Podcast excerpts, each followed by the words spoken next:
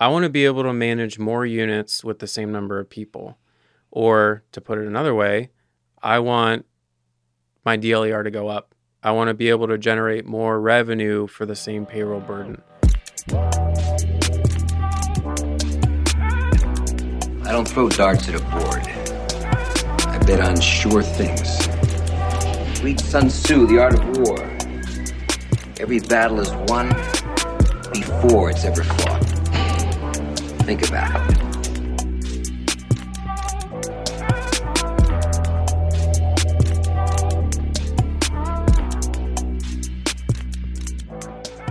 Welcome to another episode of the Profitable Property Management Podcast. Today I have my man Peter Lohmann in the house. Peter, thanks for coming on. Hey, great to be here, Jordan. Appreciate it. Let's just jump right in. For Yeah. those that don't know anything about you, what's a little bit of background? Where you coming from? Tell me about your market. Tell me about your company. Sure. So, Columbus, Ohio, uh, we manage about 650 units there. I've been in the business nine years. Uh, my background is engineering. So, I graduated with a degree in electrical engineering, and my business partner and I started working as engineers full time, just as W 2 employees. And uh, almost immediately started buying single family rentals in the Columbus area there uh, and really enjoyed that process. What of- time are you buying? So this is 2008 is when we bought our first property. So couldn't have timed it better. Obviously, not really our doing. It's just when we entered the market.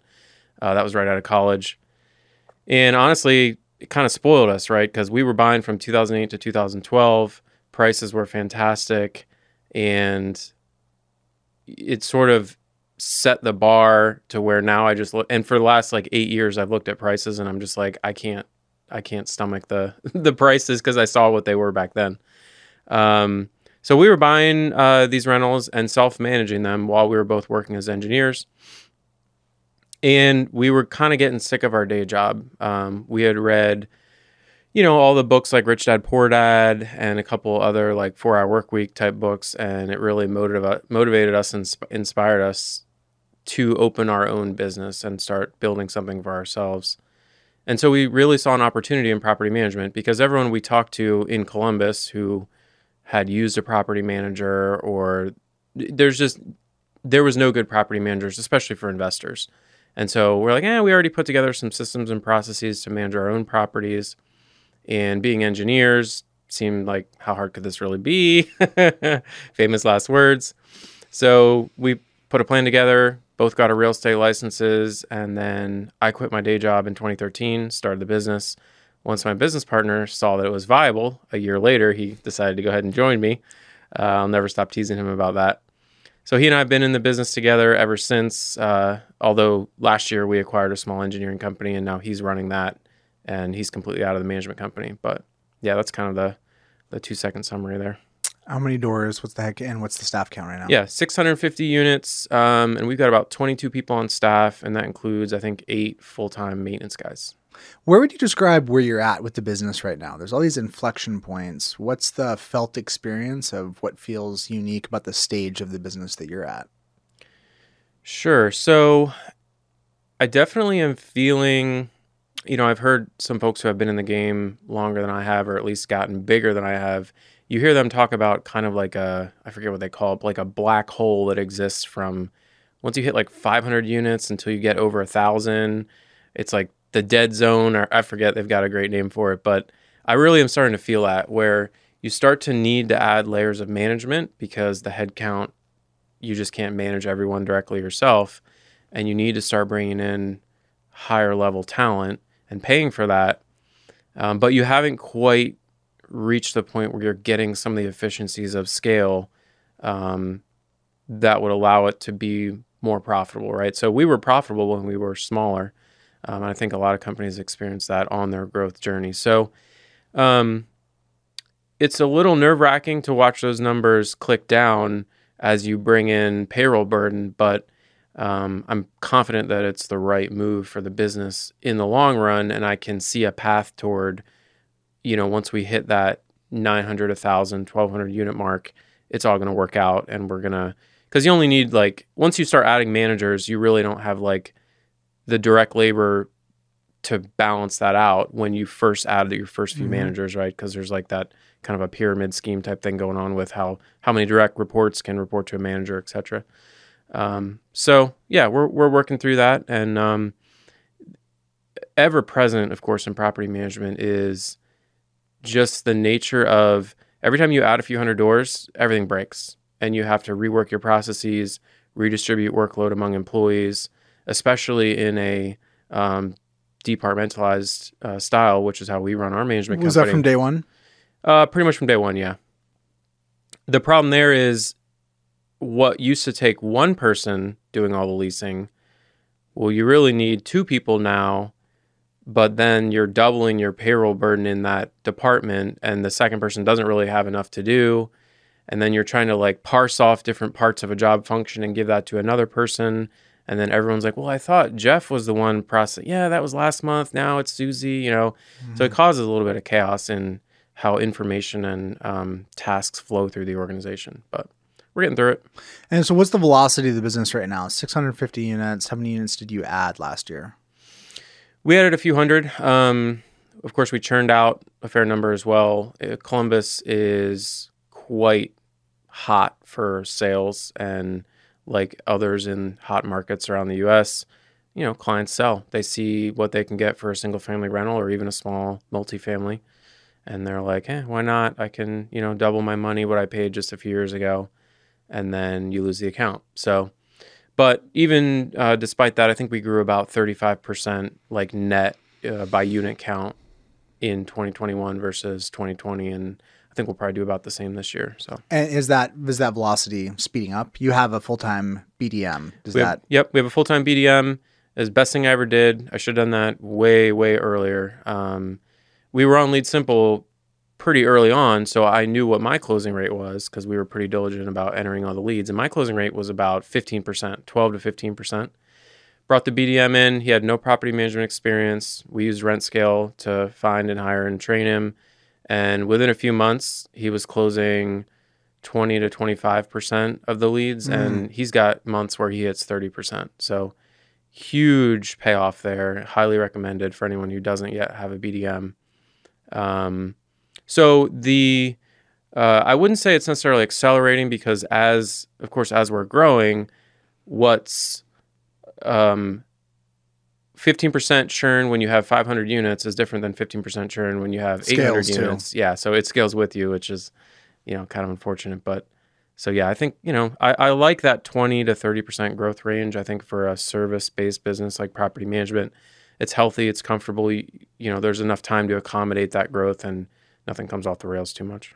What's interesting about growth is that one of the factors you have to think about is what am I capable of managing? And the demonstration of your competence as a manager is your revenue growth. Really, mm-hmm. it's the beauty of bootstrapping. The biggest danger in taking on additional funding is that you are you outstrip your your own competence because you haven't earned it. You took on some debt, you took on some funding, and you grow way faster than you actually have the ability to manage. That's when the wheels can come off. Compromises on hires because I just need them right now. There's no pressure. Stress to you as the owner, and it's not obvious what the upside is. Breaking things. The- Yep. The company starts to feel like, hey, the quality is going down. Do I want to be here? This is stressful. Mm-hmm. We're making unforced errors. 25 to 35%, that's still healthy growth though. When you think about the transition that you made in your own thinking, aside from stroking a check and working with uh, some outsourced professionals like Rent Scale, what was the the learnings for you in going to a higher level of organic growth? Well, one thing I love about starting and growing a business is that you're constantly at the limit of your capabilities. Mhm. Never done You're- it before. You, yeah, you're always at your 99th percentile skill, experience, learning, right? When I was an engineer, I would be given a project, I turn the crank for a few months, we go out commission the the project and then it's you're on to the next project and it's pretty much the same as the last one. You very quickly hit that ceiling of capacity or capability because it's kind of just that's your job until you get promoted, right? Whereas in small business, to your point, the business is a direct reflection of your abilities. So there's no one to blame, right? You can't blame a boss who didn't promote you. you know, I think even people who blame market market conditions, it's like really, I mean, businesses can grow and thrive in all different situations. So you're always right on that bleeding edge of your own skill set, your own leadership skills, your own management skills. So it's definitely been a journey for me. I, I think of it. Um, I think I've tweeted about this before, where it's like stage zero is you're doing the work. Stage one is you're managing the people who are doing the work. And stage two is you're managing the managers. So for me, in the past probably year, I've been quite frankly struggling sometimes with that transition from stage one to stage two. I got pretty comfortable managing direct reports and I was still pretty close to the metal, right? When you're managing a direct report, um, I heard a, a leader I really respect. He says you can hit the more button. So if if your team is not performing well or um, you know the report that they produced was sloppy, you can jump in there. You can stay late. You can get it done. You can get it caught up, right? Because you're still very familiar with the work mm-hmm. that's going on. Mm-hmm. You've only got a few direct reports, and you can kind of like pick up the slack. You can hit the more button. When you're managing managers, there's no hitting the more button. You're too far from the work. There's too many people underneath you. That's not an option. So you are really your output is directly correlated to your management and leadership skills. And that's hard to learn, especially as someone who coming out of the engineering world, I'd never had a single direct report. I had no management experience or training. Um, so I, you know, I've been doing a lot of learning, reading, listening to podcasts, talking with people. Hey, how do you do this? How do you handle your direct reports? How do you, you know, what KPIs are you using? How do you do annual performance reviews? How do you handle raises? All these things I'm sort of learning from scratch.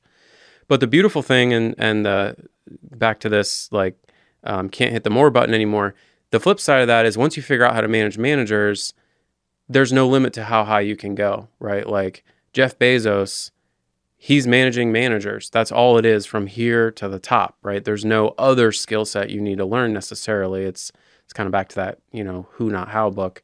Um, it's bringing the right people and, and managing them well. So that's been a journey for me, and I, I think I'm still on it for sure and it scales the yeah. higher the caliber of people that you're managing i feel that when i bring in higher caliber people higher caliber people into the organization every time I, I take a step up there's some uncomfortability involved yeah. and part of it is my own assessment of like man this person's smart enough to know what's missing in the yeah. organization they may think that we're there are some real holes and they're not wrong but like that's the opportunity to lean in and to fill those holes you recently placed a COO. Tell me about that journey, that process, and what your sure. learnings have been.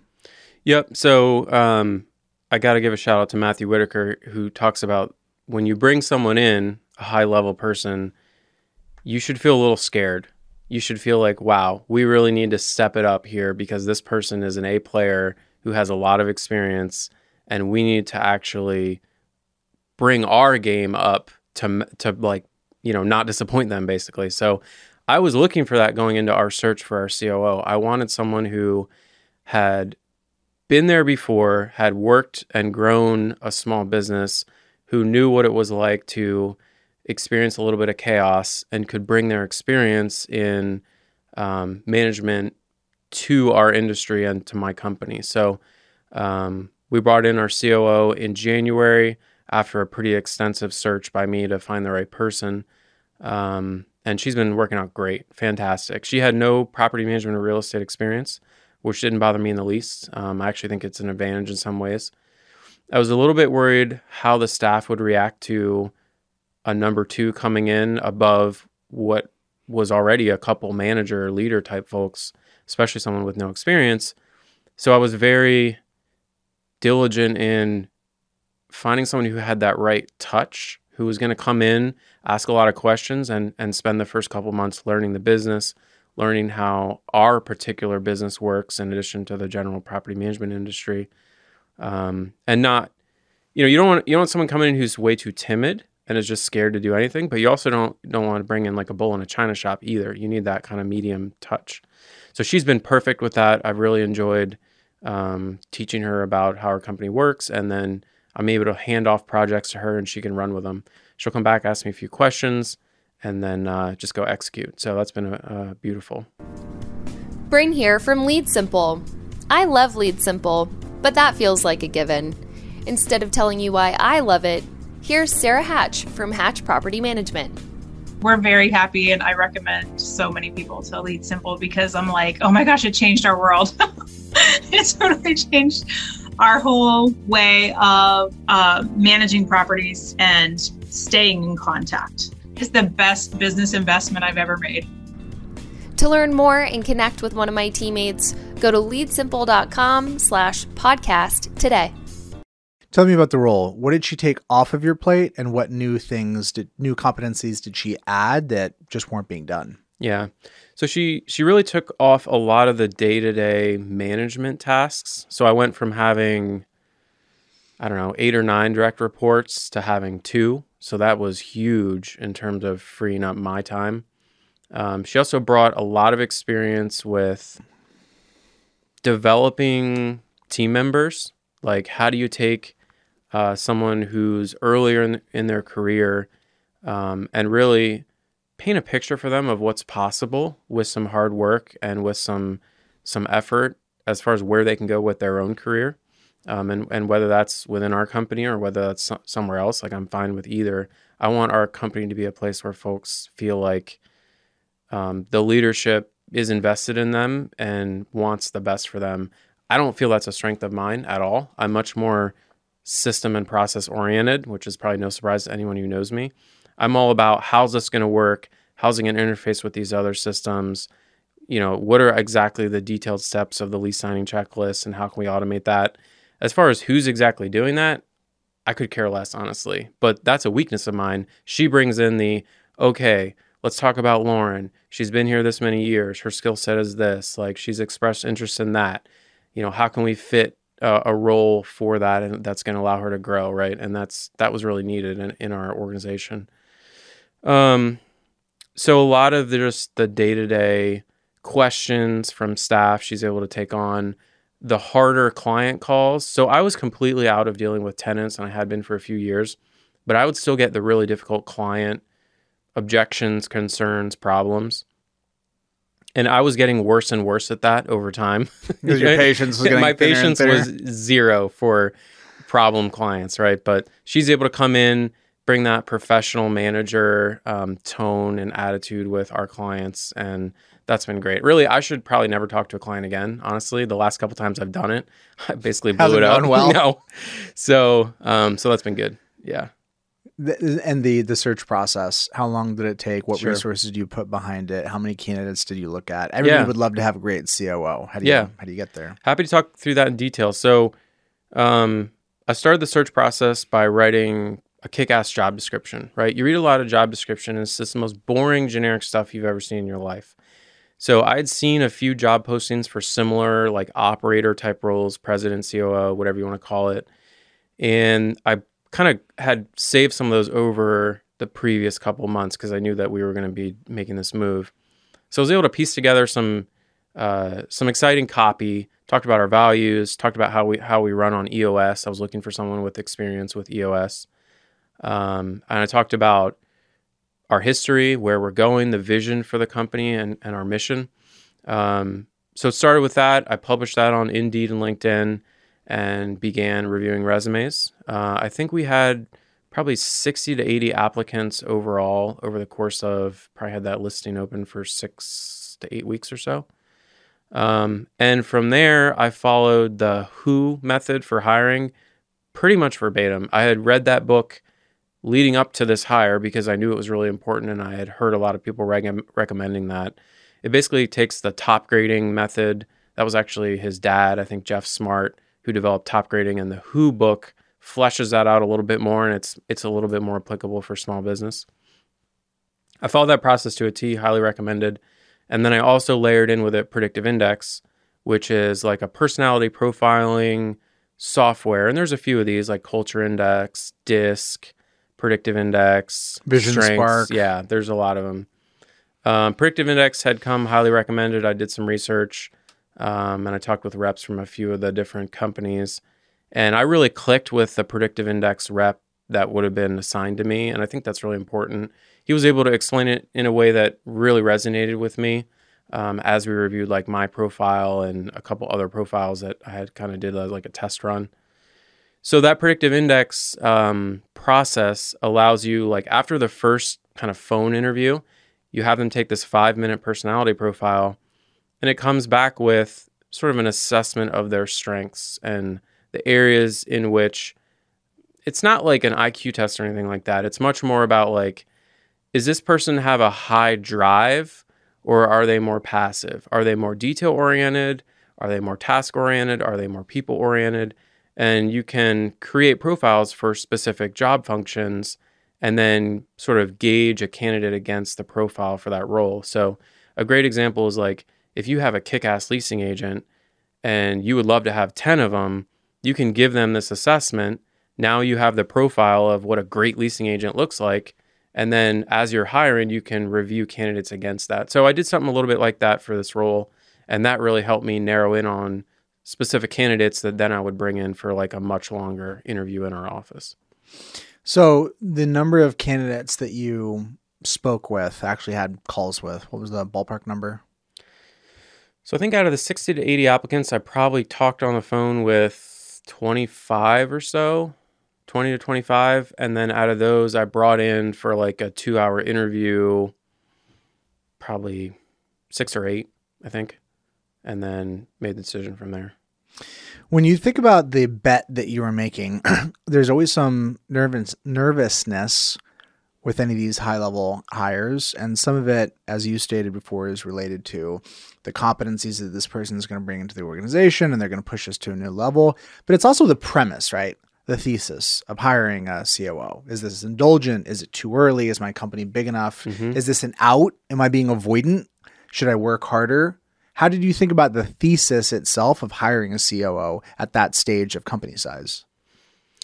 That's a great question. And that's definitely something that is a real feeling for many entrepreneurs, business owners, including myself, right? We didn't get here by being lazy. We didn't get where we are by bringing in talent and sitting back drinking coffee, right? We got here by picking up a shovel, right? By getting it done, hitting the streets, solving problems. So it is a little bit of a mindset shift to it's like, hey, I'm going to bring someone in they're going to kind of do all the quote hard work and I'm going to go be the visionary, right? We run on EOS. I'm kind of a classic visionary. So I was looking for an integrator.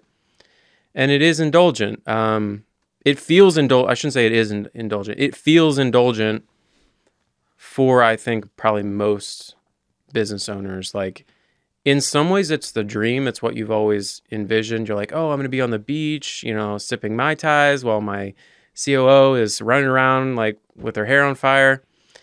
But you really have to get comfortable with this idea that you need to. Oh, I can't remember who said it. I was listening to a great podcast yesterday and they said, you should do what only you can do, right? Which you need to take where your highest and best use is, to use like a real estate term. Mm-hmm. What's the highest and best use of your time as a visionary? If if you um, if you are a visionary personality type, you should not be in the details of um, of your company on a day to day basis. Your your role is much more externally facing. I heard a great description of visionary integrator as integrators are inwardly facing. They're dealing with personnel problems, employee problems, customer problems, processes, systems, HR. Visionaries are externally facing. They're looking at market trends. They're looking at new technology. They're, they're looking. Uh, they're meeting with key customers or potential customers. They're looking at what's coming up and what's ahead for the business. And so, if you buy into the idea that that is a valuable activity for somebody to be doing, and then it should probably be you. Um, then to not hire a, a great integrator or a great COO, you're actually doing a disservice to the whole company, including the people who already work there, because they're not going to have the opportunities to grow in their own careers and in their own skill set if the company isn't growing as a whole. So I don't know. Maybe there's a little bit of twisted logic there, self-justifying, perhaps. Um, it's hard to say, but as I look around at other folks who have been very successful in business, I've seen this as a recurring theme. They brought in a great operator who lives and breathes for those details and loves figuring out all these problems. One of the things that my COO said, which really impressed me almost from the get go, is she said, I make a great number two. Like I don't enjoy being the visionary. I don't enjoy being out there coming up with the strategy. I love executing and making it happen. I think that takes a lot of Mm. self like you have to have a great understanding of who you are as a person to be feel comfortable saying that, right? So um yeah, it's it's definitely a a growth path or just I think everyone maybe eventually gets there but at different rates. Yeah. So when you talk about the different motivations, the way I would parse that out is it could be what's going to be best for the people there, for the for the organization. It could be, uh, and when I say that, I mean staff. Mhm. It could be I'm making this decision because it's best for the the shareholders, and there could be a divergence there. There could be a, a benefit, a near term benefit for the shareholders that comes at the expense of um, staff. Think about leveraged buyouts. It could be that you're optimizing for the lifestyle. It could be that you're optimizing for your portfolio and you want to go start another business. Very different motivations. In your case, what is the aspiration that you have for RL and how do you think about that in terms of the alternatives, comparing that to the alternatives? Inertia is the default in business. Lean in, make it better, faster, stronger, grow it.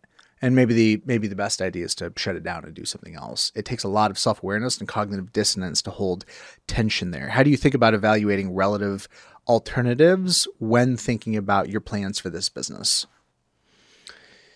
That's a hard question. So I knew what motivated me to bring in this person was I wasn't sure what I wanted to be doing over the next few years, but I knew it wasn't running the management company on a day to day basis. So this needed to happen as a prerequisite for whatever was coming next, even if that was continuing to grow this company. Um, and it kind of scared me a little bit when I realized we had been in business for now it's been nine years. So next year it's going to be 10 years that we started the company. 10 years is a long time to be doing something. And for me to still be in the day to day, talking with clients, dealing with process, a lot of the stuff that's integral to running a company. I mean, setting up people in payroll, just, you know, handling disputes about, you know, vacation time and so It's just like, that stuff gets old, right? So after 10 years, I got a little scared like, wow, have I stopped growing as a person and just gotten comfortable with the lifestyle that's afforded to me by the size that we're at, plus or minus. So I knew I knew it needed to happen, um, and getting this person in place was going to free me up to kind of poke my head above the water and look around. You know, what opportunities are out there, and so whether that's growing this company to the moon, so to speak, is it um, starting up a line of business that's adjacent to property management, which there's an almost an unlimited opportunities there, whether it's you know a uh, an HVAC company, a plumbing company. Um, we could open up a brokerage division, which we don't currently have. We could start buying more real estate directly. Like I think about in property management, you can kind of compete with your clients, which would be buying real estate directly. You can compete with your vendors using your captive demand to carve out space within whether that's a maintenance department or uh, that just serves your own portfolio or a maintenance department that serves the public. And you can also go um, laterally and acquire other property management firms. So um, I tend to follow what captures my interest. It's almost impossible for me to stay focused on something that doesn't excite me, interest me, challenge me, motivate me.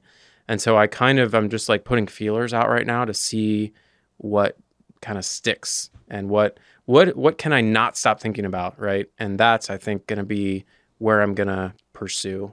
And I don't know what that is yet. Um, I've got some ideas. I've got a list. Uh, you and I, Jordan, have talked about a few different things that you know we both find interesting, and uh, yeah, we'll see. That's an interesting methodology. The entrepreneurial nature is to have some level of obsessive compulsive desire and you work with it and you direct it and you channel it, but ultimately it is its own thing. And I know for me, I'm not capable of directing it on command to anything that I want. It has a it has its own bent of what it wants to mm-hmm. pursue, and it, it's many ways my superpower. Embracing that and just acknowledging that that's okay. it can feel irresponsible and it can certainly be destructive at times if it's not properly channeled. For example, I was a terrible student in school. Wasn't passionate about it. What's the point? I just kept asking that. What is the point of me being here? I know it's legally required, but other than that, I'm really unclear.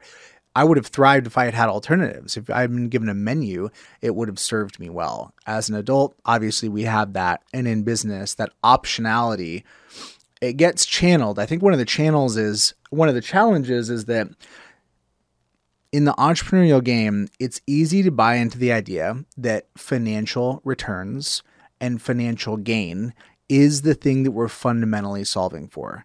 Obviously, it's how we keep score, but the underlying idea that that's like the number one priority. We, we, we need to over index on that. So I have all these ideas, but at the end of the day, which one's going to make the most money? It's a misnomer Yeah. in my world where I sit, I don't buy that that is or should be the number one criteria, is or should be. For you, how do you think about that same balance? You don't want to be do, doing something where you're going to lose money or it's not profitable because profitability and revenue is a demonstration of value creation, and that's the entrepreneur's desire. At the same time, you could want you could find all sorts of things that where you could make more money than the thing you may do, but could be dramatically less enjoyable. How do you think about balancing that nuance? Yep. Great question. And I've I think a lot about this. So as I consider what's next or what do I want to be doing, there's one question I always come back to, and a, a, a friend of mine, Adam Lehman, posed this question to me probably six years ago.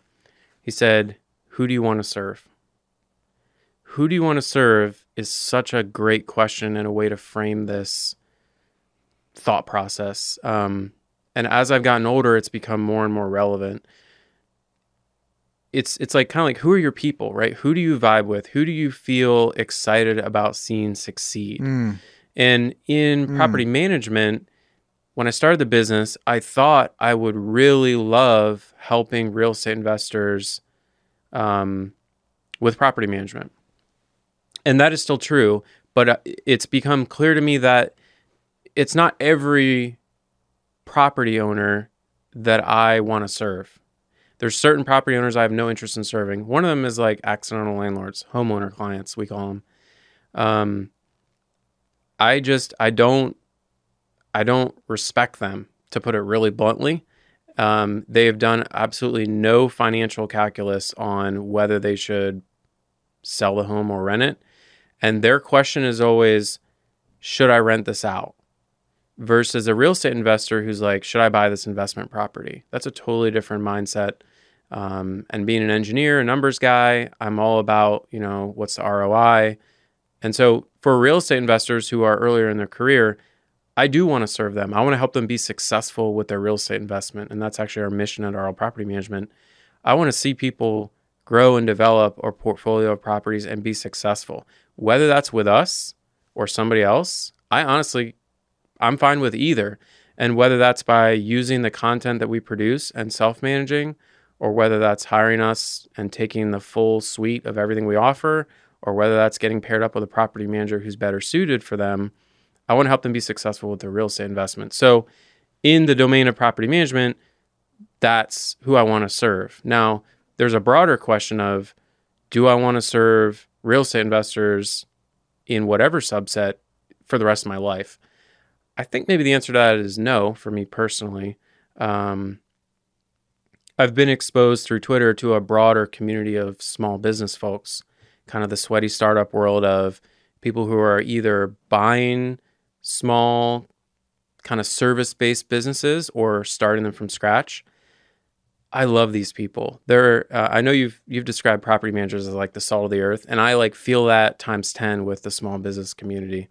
Um, and I would love the opportunity to serve them in some capacity. Uh, and I have done a little bit with like I've shared I've shared some of our best practices around systems and process that we've developed, Hmm. and folks in other industries have found that really helpful.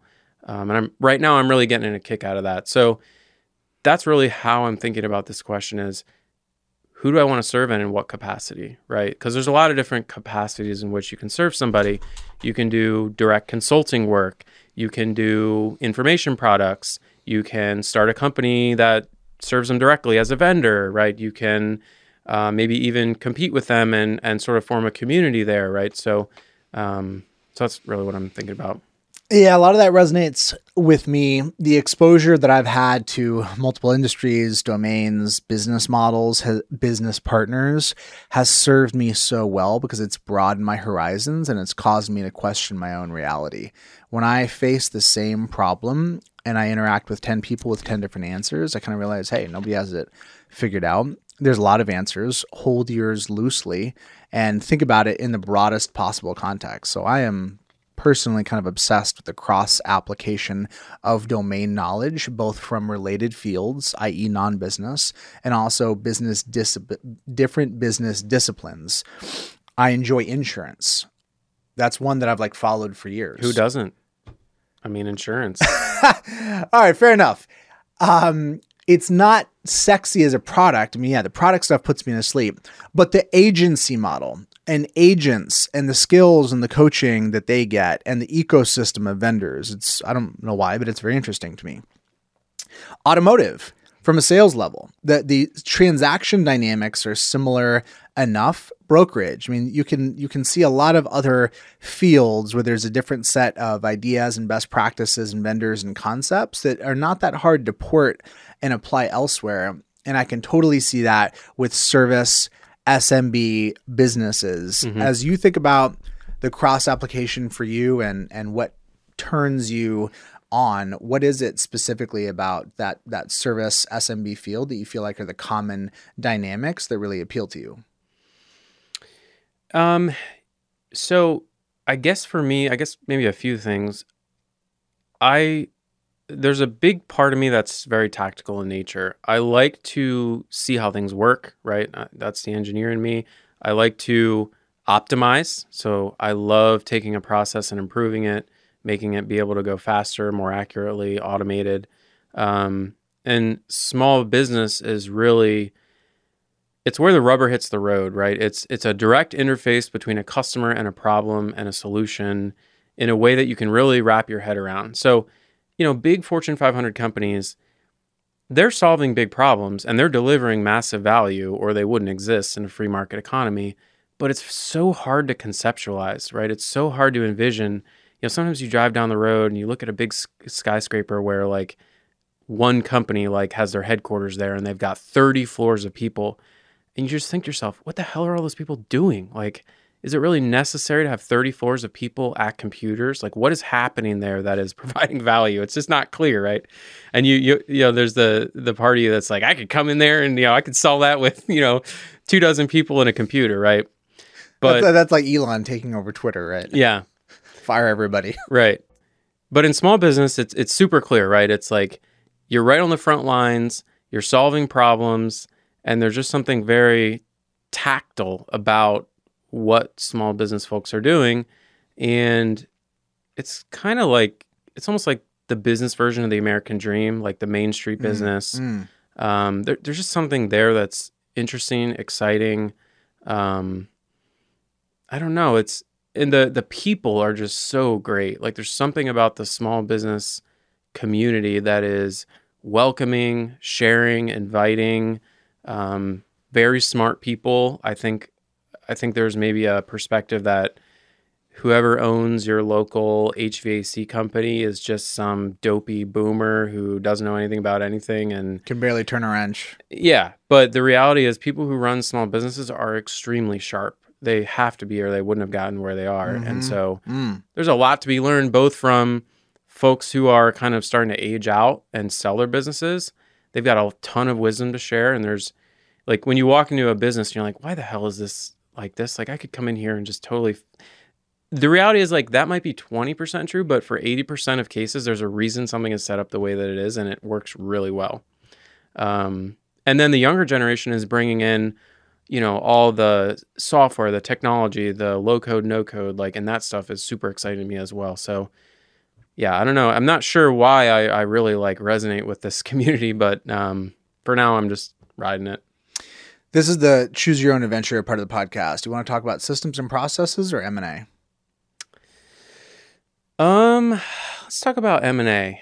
All right. So you just alluded to it a second ago. Salt of the earth, customer facing. They had that core conviction they're responsible for delivering results to their clients, as contrasted against publicly traded company shareholders. Shareholders have no idea what's going on ground, ground floor. Don't care. Want returns. ROI. These things are diametrically opposed, and there's a lot in the middle. PE sits somewhere in the middle, um, and there's there's small mom and pop M and A. What interactions have you had with M&A yourself personally, either in attempts you've made to facilitate yourself or offers you've received? What's been your your interaction thus far? Sure. So we've done two tuck-ins. We've we've bought two different books of business in the course of our company's lifetime. One was a really small one. It was like 30 some units back in like 2014 or 2015.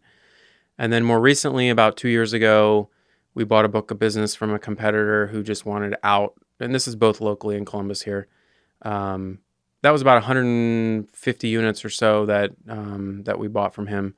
So have some good experience in buying books of business. You know, these are asset purchases, and uh, learned a lot about how to integrate clients and properties at scale.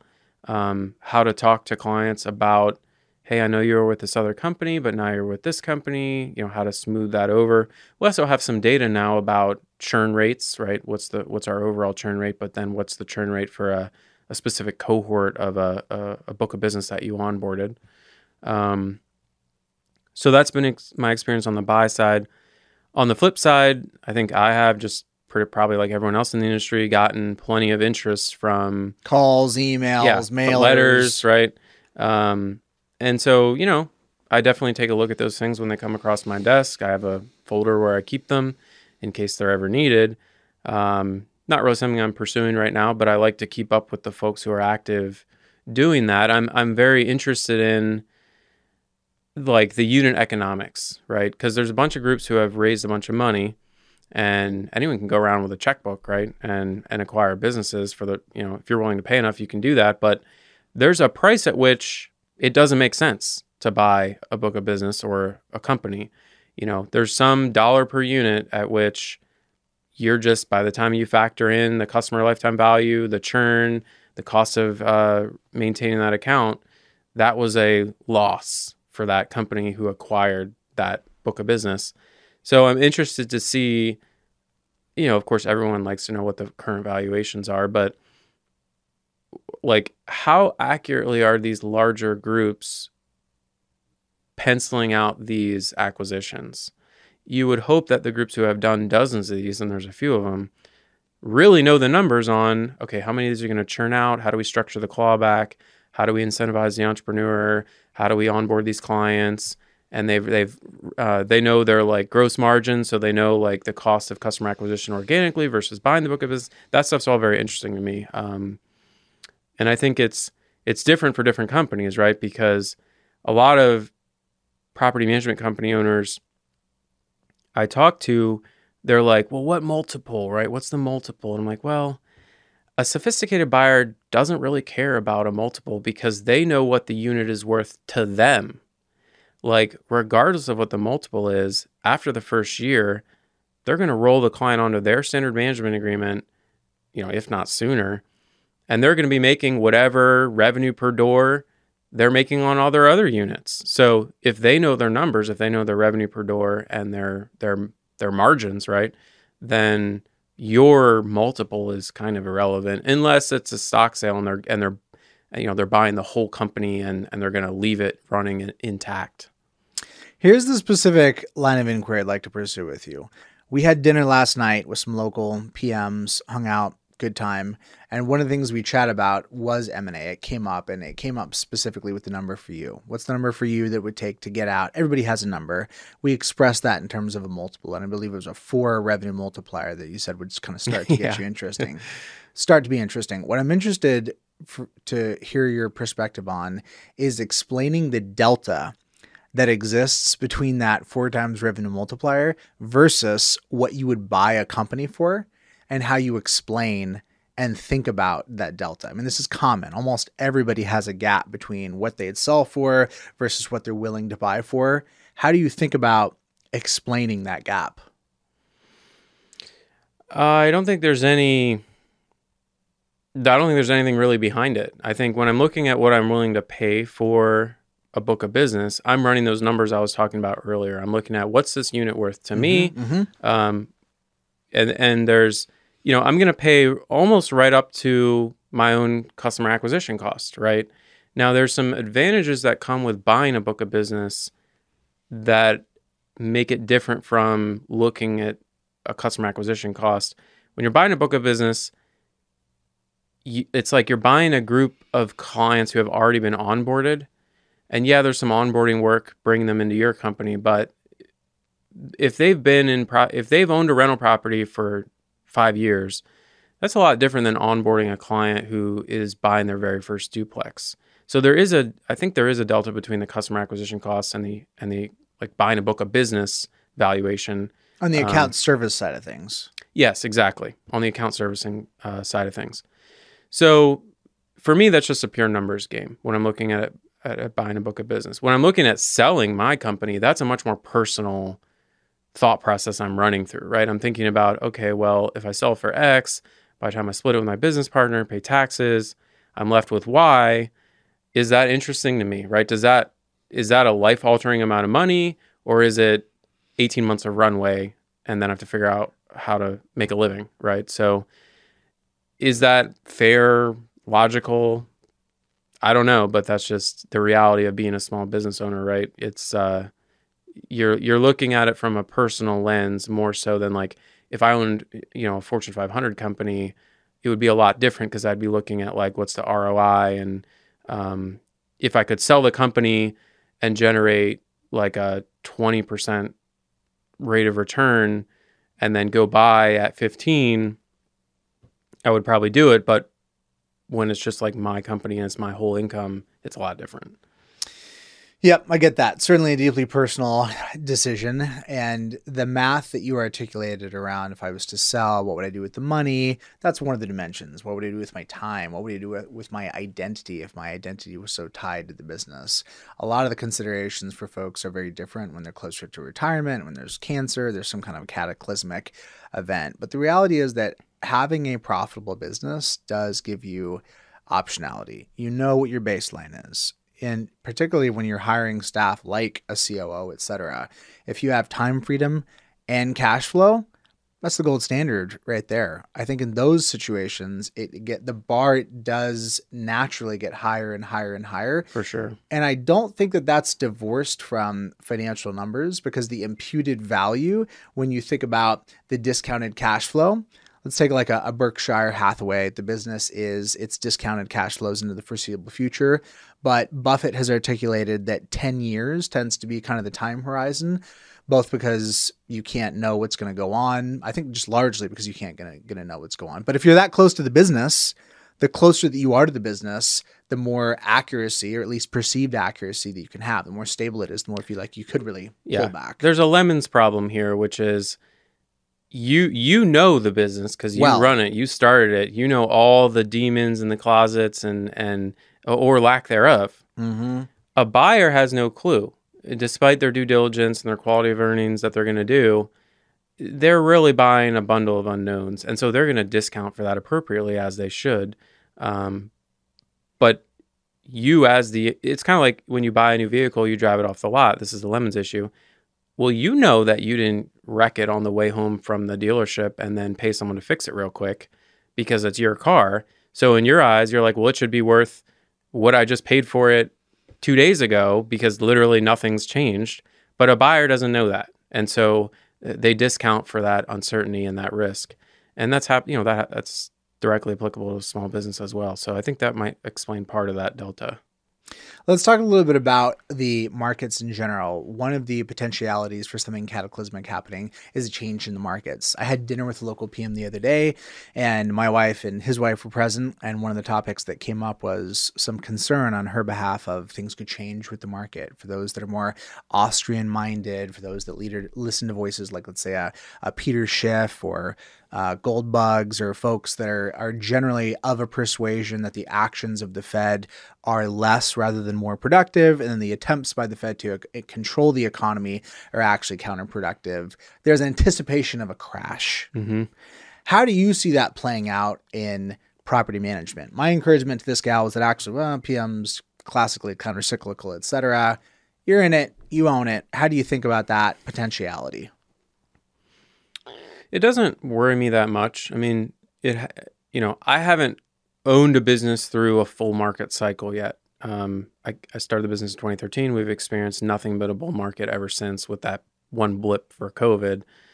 So, but I've I've heard from the old timers, right, that it is counter cyclical. So I've always maybe taken refuge in that idea. You know, we'll see how true that is, but I have experienced one half of that cycle, and it is painful to watch clients sell. Right, they're they're experiencing record high valuations for their properties, and they're looking at those numbers, and they're just like, rightly or wrongly, they're like, I'd be stupid not to sell right now because I can get a 2x return in three years or whatever it is. What are you thinking and saying in those conversations with them?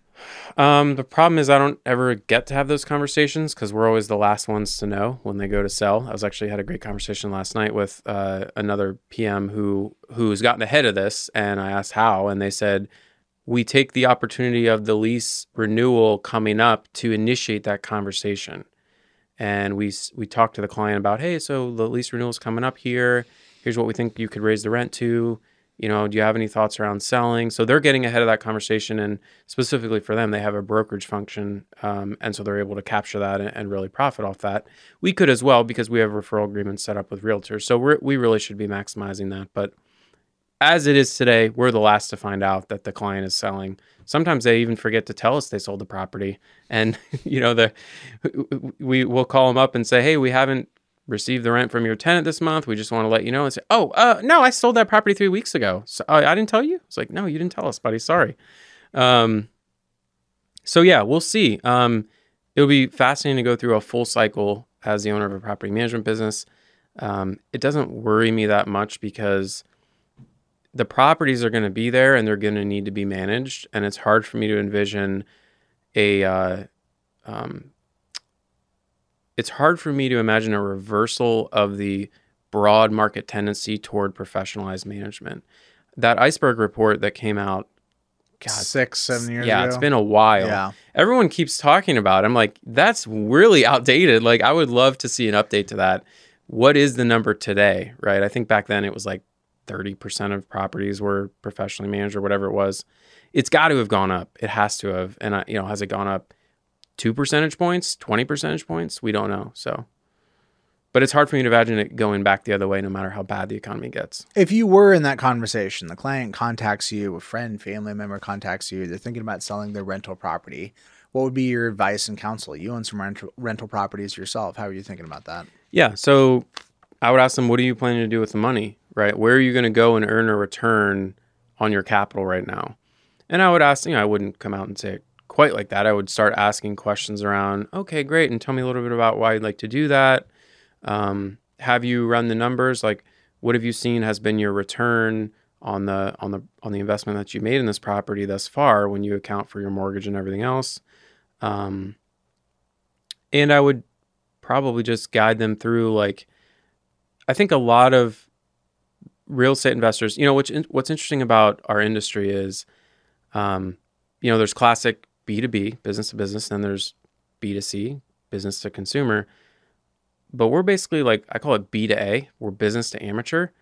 Our customers are not professional investors by and large, um, but neither are they really engaging in a consumer activity. Um, it's kind of like a business, but it's not. It's not their professional activity either. So our clients are in this weird thing where they own a rental property, but it's not like they work at a REIT. Like it's not their profession. It's not something they've been educated in usually.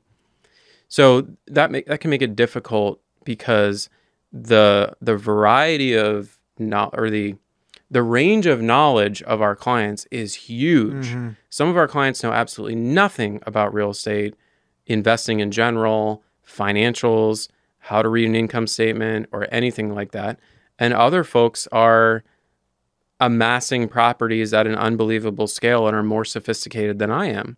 So you have to figure out where your customer is in that range and then tailor your conversation around that, right? So maybe they've never heard of an ROE or return on equity. They don't understand what that is or why it's important.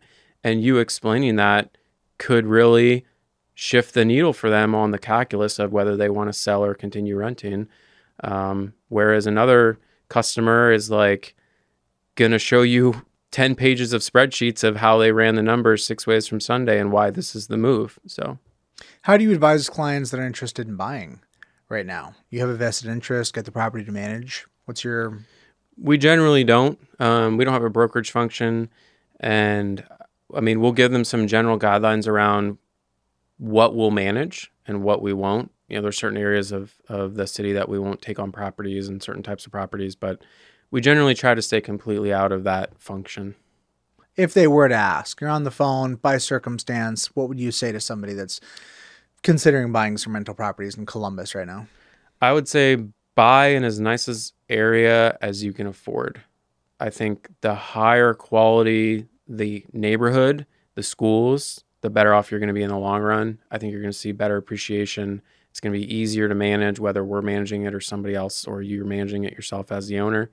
You're going to have tenants that are easier to deal with. They're going to beat up on the property less, and that's that's been my experience. Let's chat a little bit about security deposit alternatives. We've seen fintech enter the industry in a variety of areas, and I expect and anticipate a continued impact because of the presence of fintech. Land and expand kind of approach.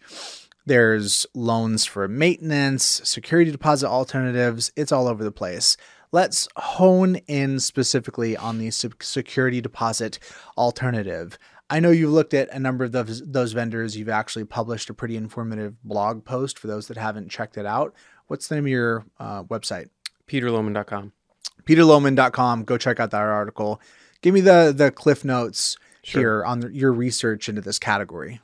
Yeah, so there's a, a, number of these companies, and actually, it goes back many years, long before I was in the industry, of basically an, an, alternative to a security deposit. So there's been a lot of folks who have looked at the massive amount of money that tenants are expected to front in order to rent an apartment.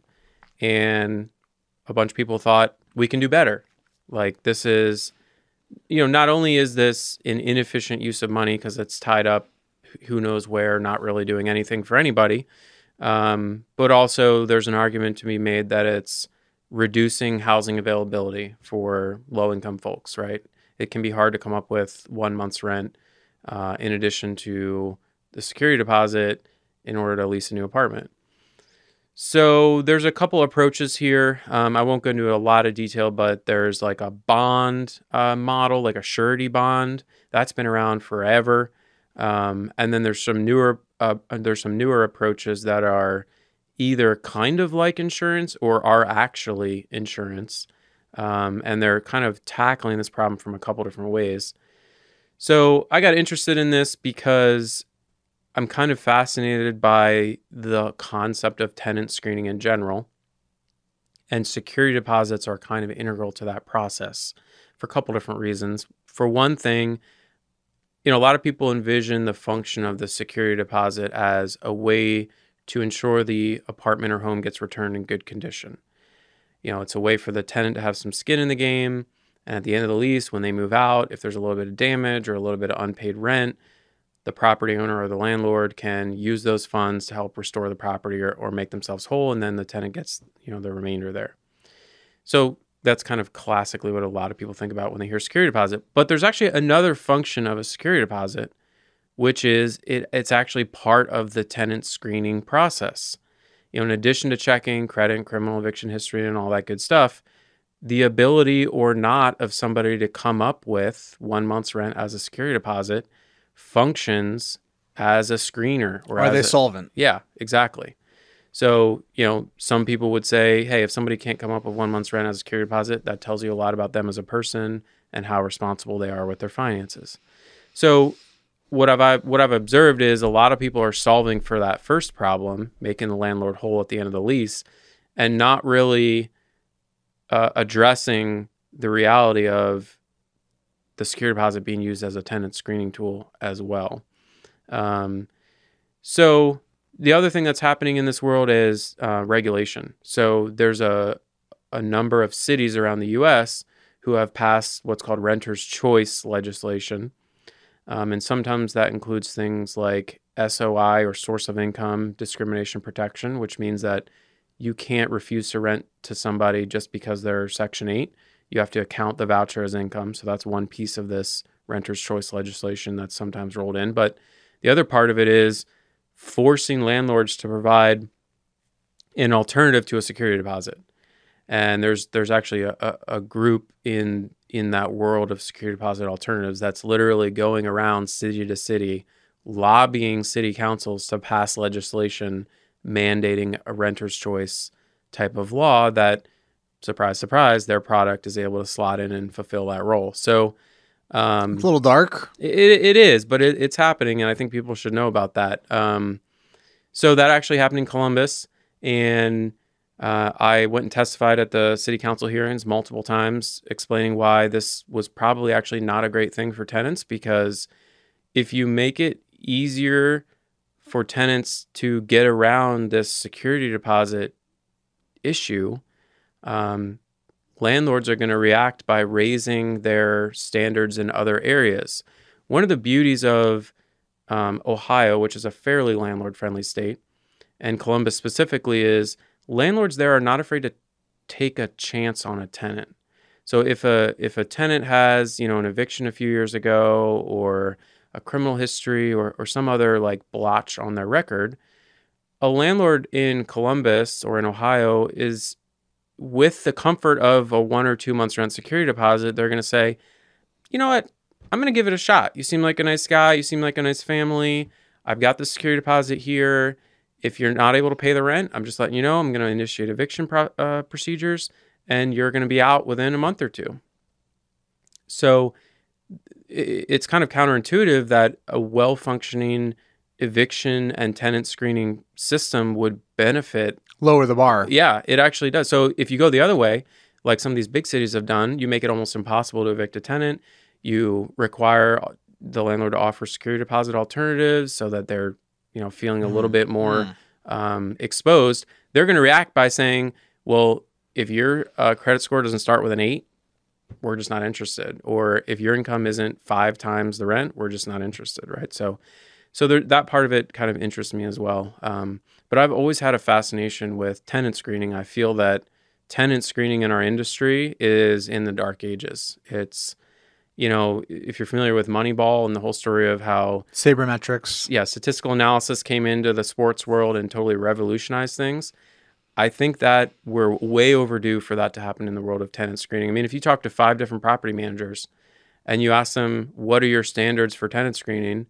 you're going to get not only are you going to get five different answers, but if you ask them where they got that from, they're just going to say, "Oh, I that just worked for us," or "That's what I've always been told," or "That's the way we've always done it." And I always push back on that. I'm like, "Okay, so what's your income requirement?" "Oh, it's 3 times the rent and income." I'm like, "Okay, why is it 3.0 and not 2.9 or 3.1?" Uh, wow, I don't know. You know, they have no answer because the answer is no one knows. No one's done this analysis to actually figure out what impacts the likelihood of a tenant being evicted or not paying the rent or damaging the property. So I think it's important not only for our industry to to solve this problem, but these security deposit alternative companies, if they are not underwriting the tenants that they are financially agreeing to back, the numbers aren't going to pencil out. It's an adverse selection problem where the property manager is like, well, if I can just file a claim and get paid regardless, what do I care if I rent to somebody who had an eviction two years ago because I'm going to be made whole in the end, you know, and, and it's no skin off my back. So there's an issue here around underwriting from these tenant screening services and then just the industry as a whole with are we screening tenants? You know, the problem is if we're if we're not using st- statistically valid ways to screen tenants, there's two sides where it goes wrong. The one side is we're placing tenants that we could have avoided who end up getting evicted. The flip side of that is we're not renting to people who may have actually been great tenants. Um, and so solving that problem, I think, is it's something that that's interested me for a while. The problem is it's a it's a data issue.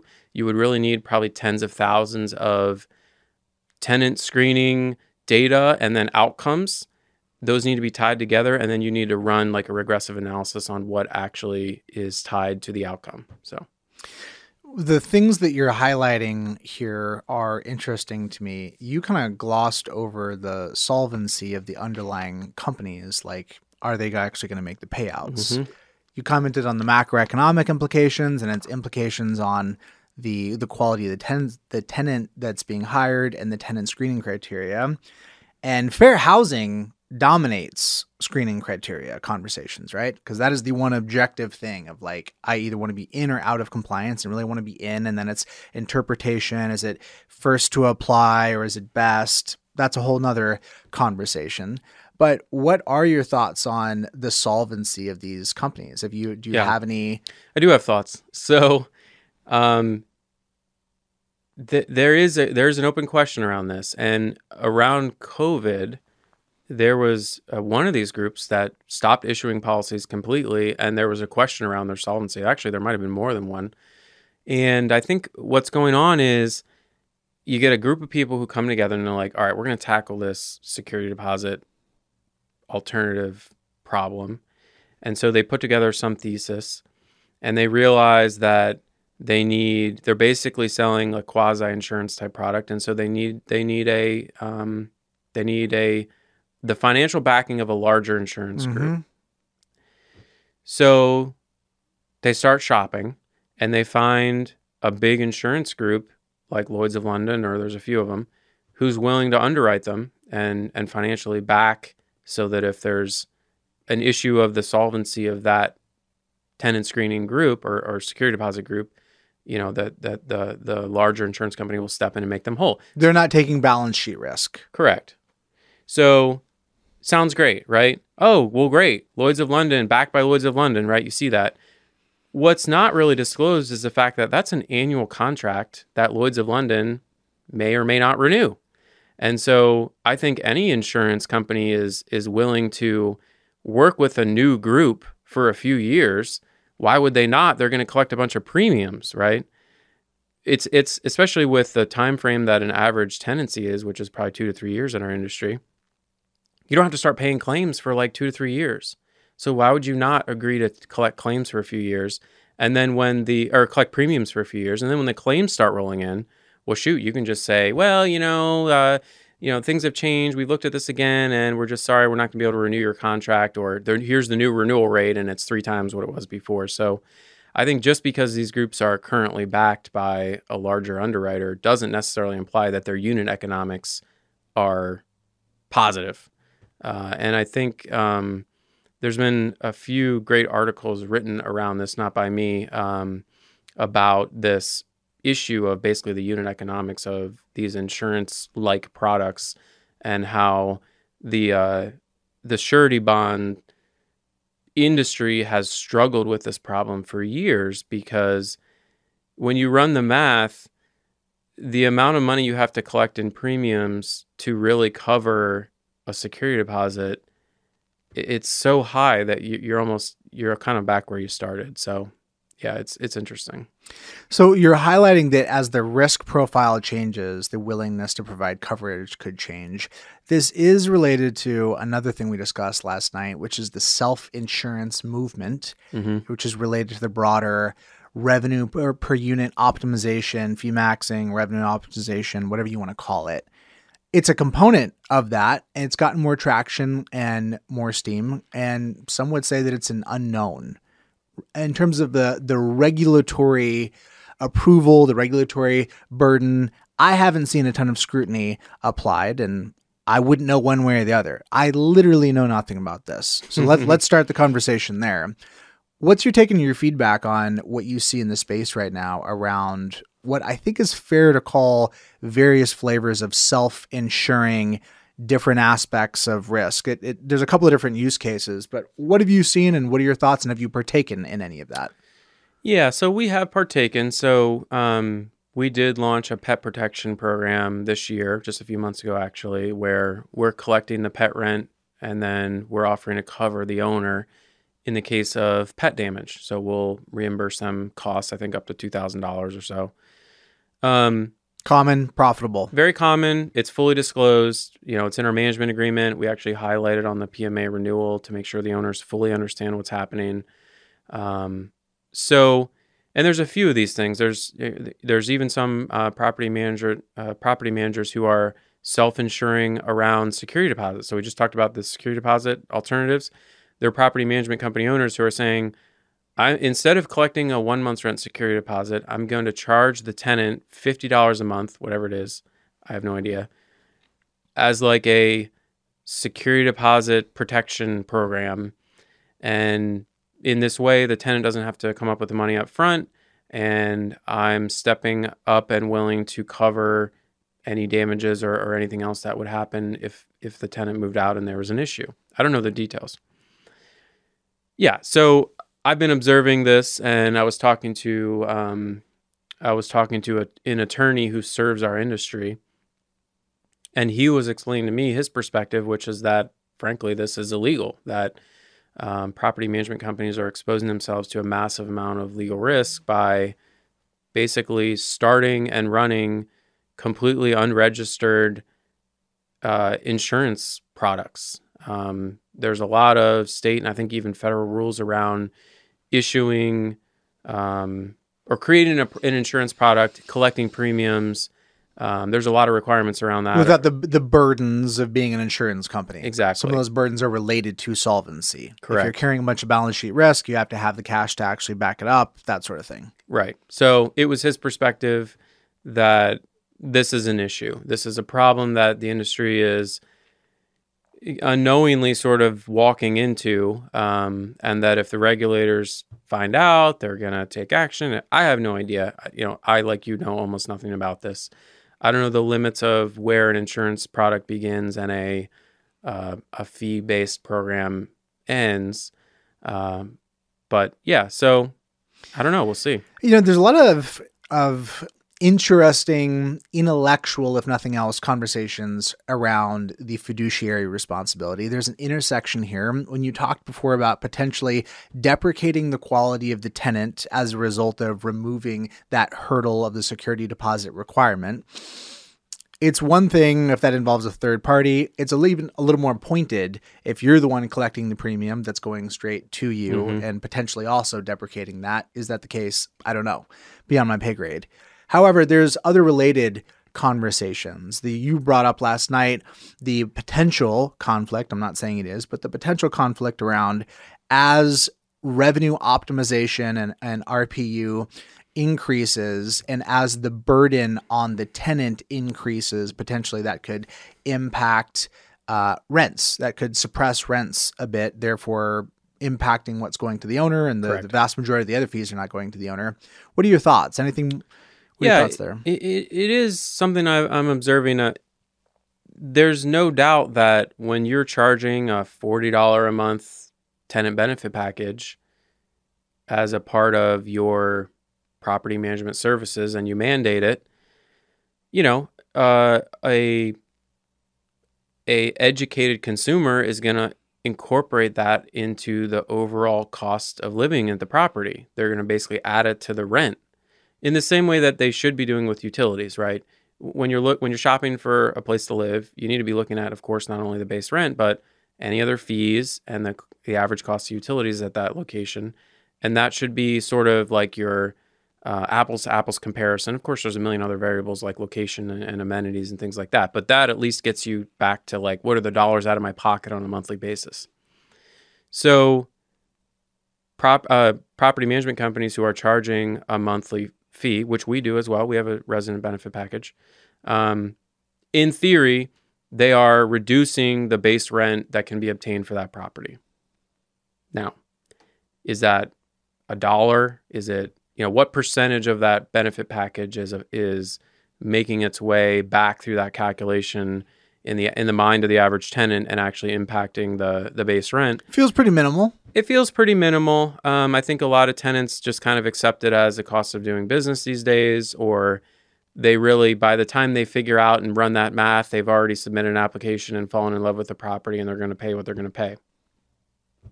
You know, I don't know. So I, I think at the very least, the property owner should be informed of that. And I think we need to be careful as an industry that we don't walk too far down that path because at, at $100 a month, I don't think there's any question that the amount of rent that can be obtained for a given property that's charging $100 a month in a resident benefit package versus a property that isn't, I don't think there's any argument that that there's a loss there to the property owner that may that may not have been disclosed, right? So, And this is the self-interested side of the conversation. I don't bring this up for do-gooderism. I bring this up because I, I I'm a free market guy. I believe that every action has an equal and opposing counteraction, and you bring up a great example. How far do you push revenue optimization before it is genuinely counterproductive? right. Now, for the vast majority of the industry, for the folks, let's be honest, for folks that are not listening to this podcast, revenue optimization is heaven sent. It is a huge boon. Everybody should be paying attention.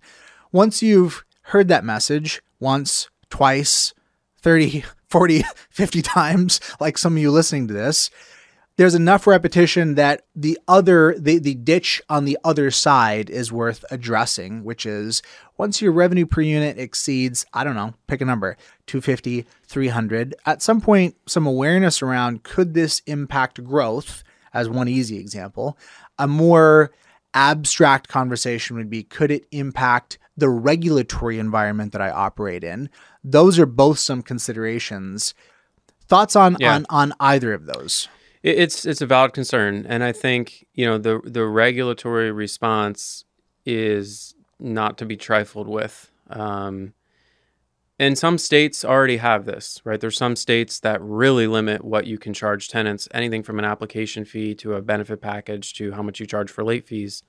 So it's not that it's not possible. We know it's possible. So, you know, there's the regulatory aspect. There's also the reputational, uh, the industry reputational potential damage right? So if it's not like property managers have a great reputation to begin with, um, I think they're one click above a car salesman in many cases. Unfortunately for us who are in the in the industry, um, the last thing we really want is the narrative among real estate investors to become not only are property managers incompetent, but they're ripping you off and not even telling you about it. And here's how.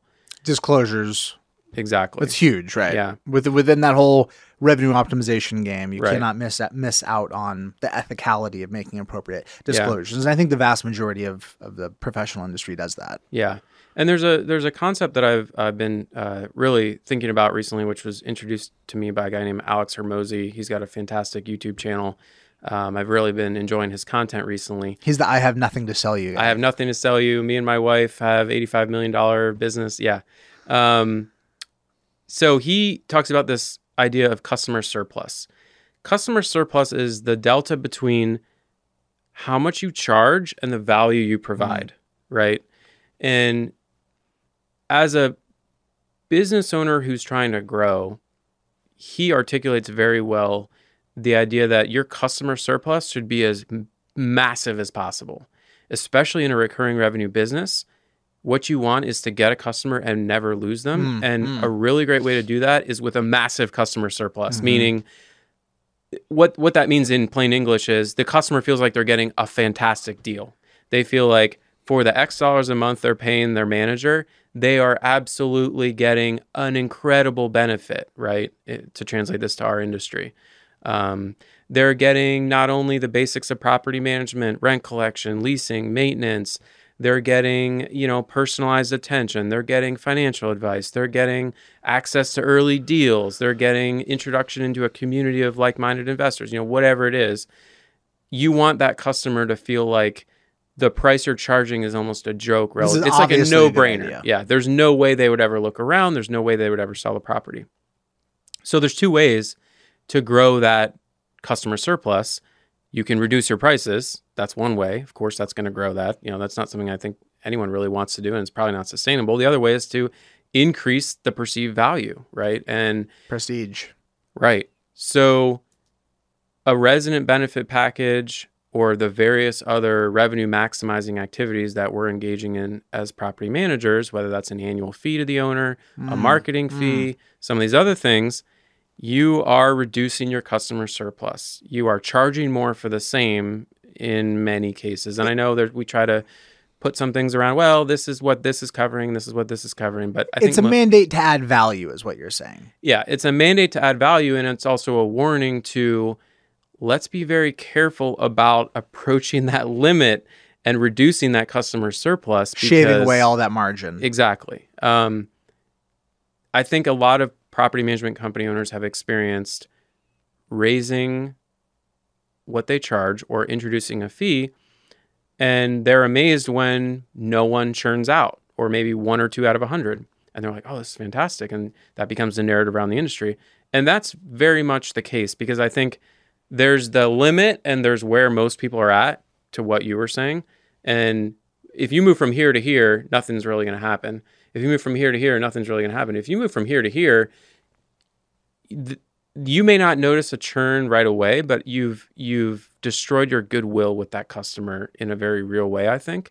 I think as property management company owners ourselves, we've all experienced a vendor who's come out with a price increase, Mm. and you're like, and it felt just over the top. it feels over the top. It's like, wow, before like I already felt like this was kind of high, but I was getting good value, and now they're raising it from X to Y, and you you're immediately like, there's the feeling that you have in your heart when that happens. You're like, oh, really? Like, because on the one hand, you kind of sympathize with the owner of that company because we're doing it too, but on the other hand, you're like, come on, guy, like.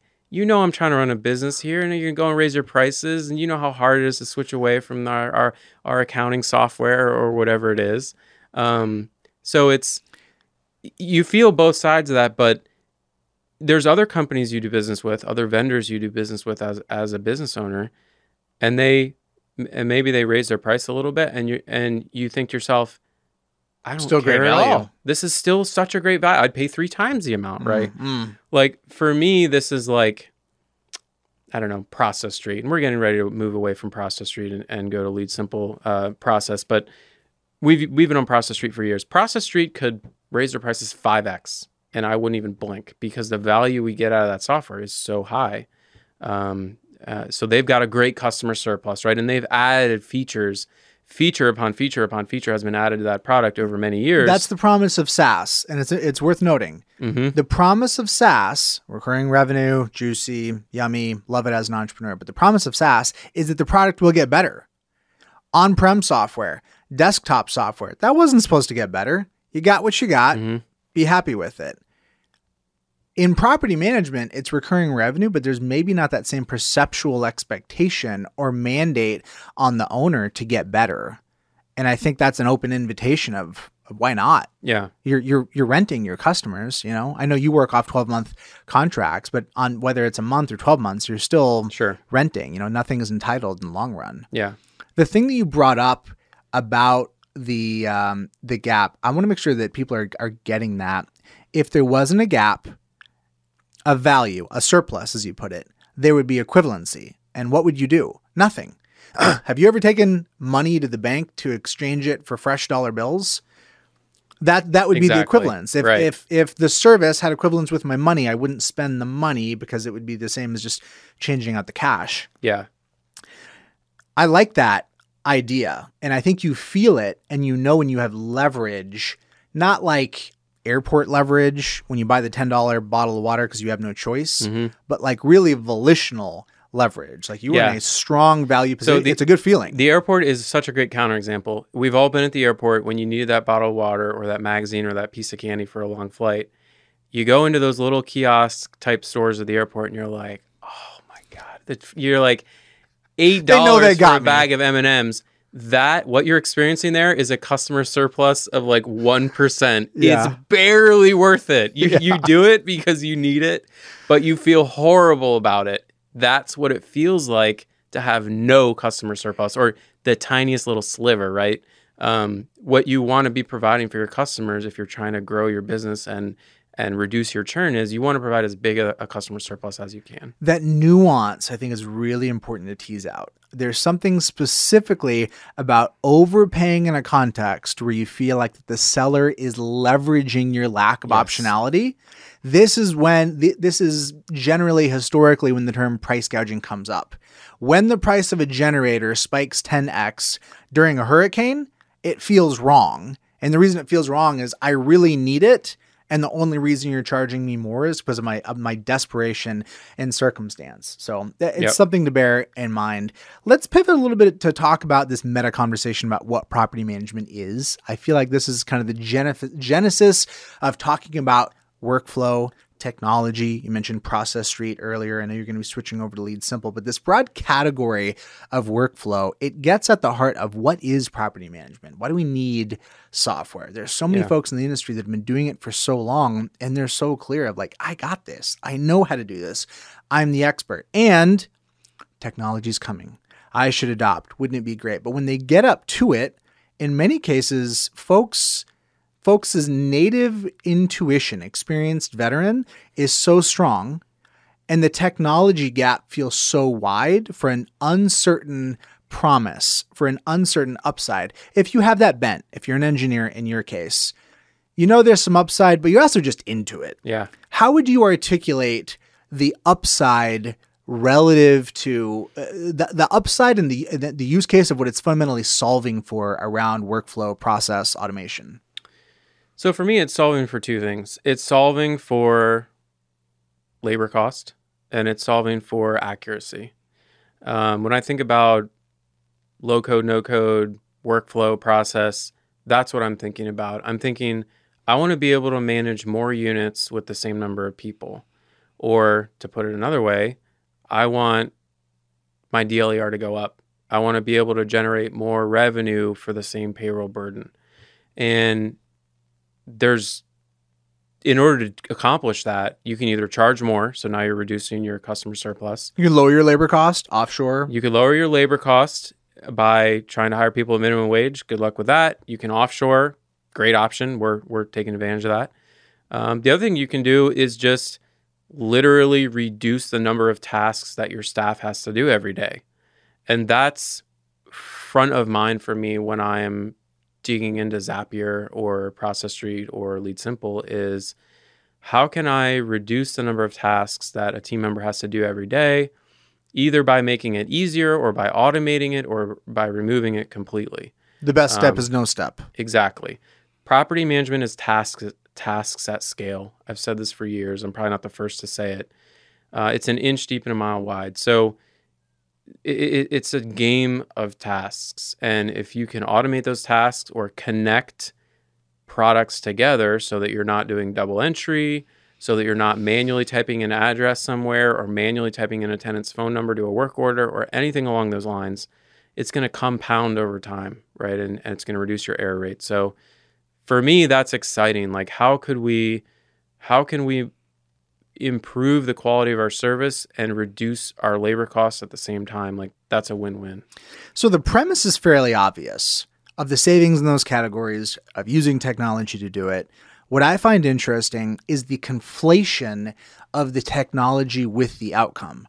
Like, if I get this tech, or this tech will help me do that. But as I hear you describing it, what comes to mind for me is policy. If you don't have sense on a policy level, good luck with the tech. Talk to me about the policy frameworks Yeah. that are the precursor to get leverage of then codifying those policies through technology. Hundred percent. So software is not a magic bullet. Software is is just it's the it's the logical written implementation of what you're doing in your head, right? And so if you don't have clear policies around we will or won't work with this type of property, we will or won't waive late fees, we will or won't manage half a duplex where the owner's living on one side. You know, we we we are managing HOAs or we aren't.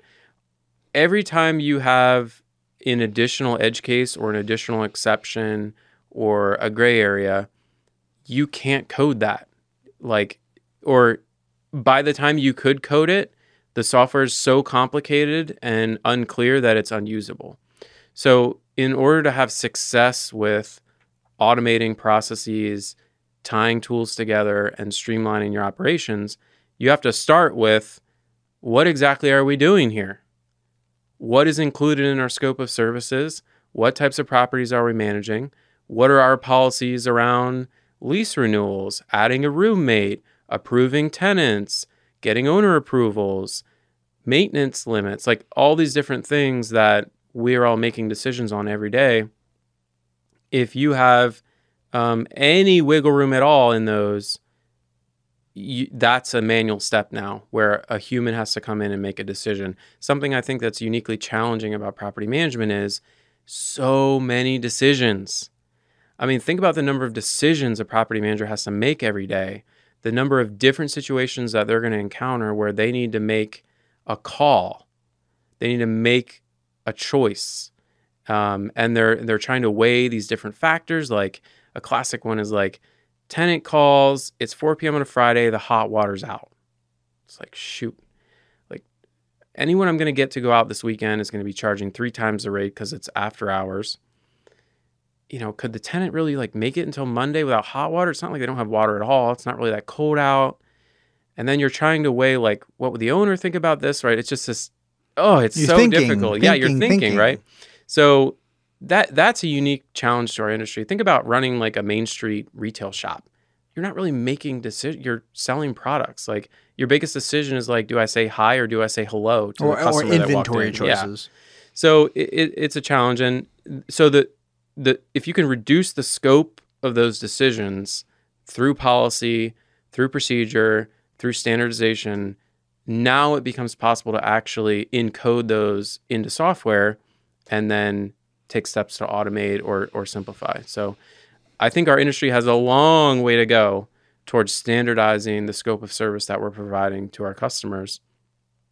It's a, it's a challenge because you know not only do 10 different property managers do things 10 different ways they we, we don't even have uh, agreed upon terminology some people call it a leasing fee some people call it a letting fee some people call it a marketing fee. Like we haven't even agreed on what it is we're calling what we're doing let alone what's included in the fee and what isn't. So that makes it very difficult for customers to cross shop which we may or may not care as the owner of a property management company, but it also makes it very difficult for vendors to provide solutions for our industry because you can't write a piece of software that captures let alone all the differences and gray areas within one company now multiply that times 20,000 property management companies across the US it's no wonder the software products that we have in many cases are diluted diluted watered down no access to API because you, you're asking the software developers here to tackle an unsolvable problem. There's not a series of protocols in the industry to build software protocols around. exactly. I think that human nature is such that we tend to fascinate way more with the score of the game rather than asking if it's a game worth playing in the first place.